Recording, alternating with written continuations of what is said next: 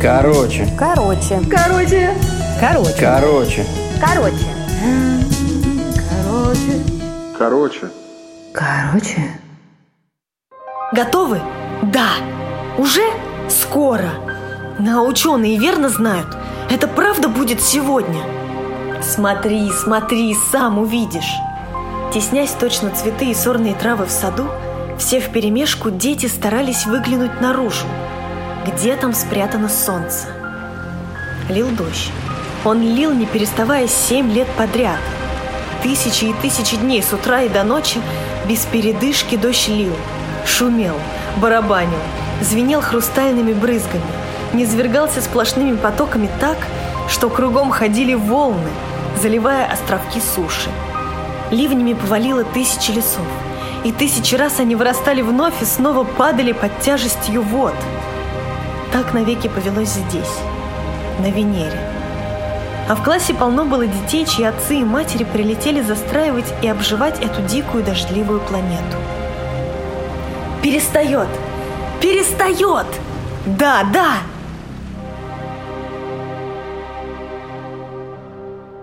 Марго стояла в стороне от них. От всех этих ребят, которые только и знали, что вечный дождь. Им всем было по 9 лет, и если и выдался 7 лет назад такой день, когда солнце все-таки выглянуло, показалось на час изумленному миру, они этого не помнили. Иногда по ночам Марго слышала, как они ворочаются, вспоминая. И знала. Во сне они видят и вспоминают золото.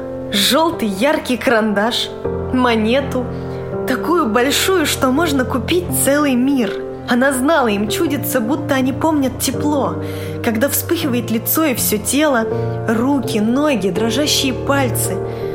А потом они просыпаются, и опять барабанит дождь. Без конца сыплются звонкие прозрачные бусы на крышу, на дорожку, на сад, лес. И сны разлетаются, как дым. Накануне они весь день читали в классе про солнце. Какое оно желтое, совсем как лимон, и какое жаркое. И писали про него маленькие рассказы и стихи. Мне кажется, солнце – это цветок. Цветет оно только один часок. Такие стихи сочинила Марго и негромко прочитала их перед притихшим классом. А за окнами лил дождь. «Ну, это ты не сама сочинила!» – крикнул один мальчик. «Нет, сама», – сказала Марго. «Сама. Уильям!» – остановила мальчика учительница. Но то было вчера, а сейчас дождь утихал, и дети теснились к большим окнам с толстыми стеклами. «Да где же учительница? Сейчас придет! Скорее бы, а то мы все пропустим!» Они вертелись на одном месте, точно пестрая, беспокойная карусель. Марго одна стояла поодаль. Она была слабенькая и казалось, когда-то давно она заблудилась и долго-долго бродила под дождем. И дождь смыл с нее все краски. Голубые глаза, розовые губы, рыжие волосы – все выленило.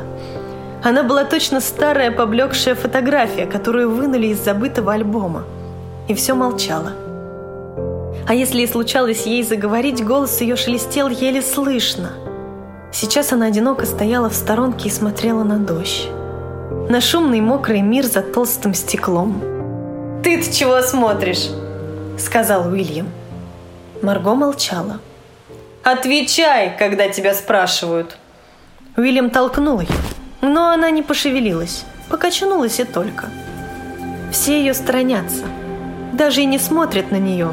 Вот и сейчас — Бросили ее одну, потому что она не хочет играть с ними в гулких туннелях этого серого города-подвала. Если кто-нибудь осалит ее и кинется бежать, она только с недоумением поглядит вслед, но догонять не станет. И когда они всем классом поют песни о том, как хорошо жить на свете, как весело играть в разные игры, она еле шевелит губами. Только когда поют песни про солнце, про лето – она тоже тихонько подпевает, глядя в заплаканные окна. Ну а самое большое ее преступление, конечно, в том, что она прилетела сюда с Земли всего лишь пять лет назад. И она помнит солнце, помнит, какое оно – солнце. И какое небо она видела в Огайо, когда ей было четыре года. А они? Они всю жизнь живут на Венере, когда здесь в последний раз светило солнце, им было только по два года – И они давно уже забыли, какое оно, и какого цвета, и как жарко греет, а Марго помнит. Оно большое, как медяк, сказала она однажды и зажмурилась. «Неправда!» – закричали ребята. «Оно как огонь в очаге», – сказала Марго. «Врешь! Врешь! Ты не помнишь!» – кричали ей. Но она помнила.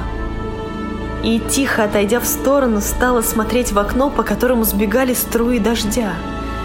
А один раз, месяц назад, когда всех повели в душевую, она ни за что не хотела стать под душ – и, прикрывая макушку, зажимая уши ладонями, кричала, пускай вода не льется ей на голову. И после этого у нее появилось странное смутное чувство. Она не такая, как все. И другие тети тоже это чувствовали и странились ее. Говорили, что на будущий год отец с матерью отвезет ее на землю. Это обойдется им во много тысяч долларов, но иначе она, видимо, зачахнет.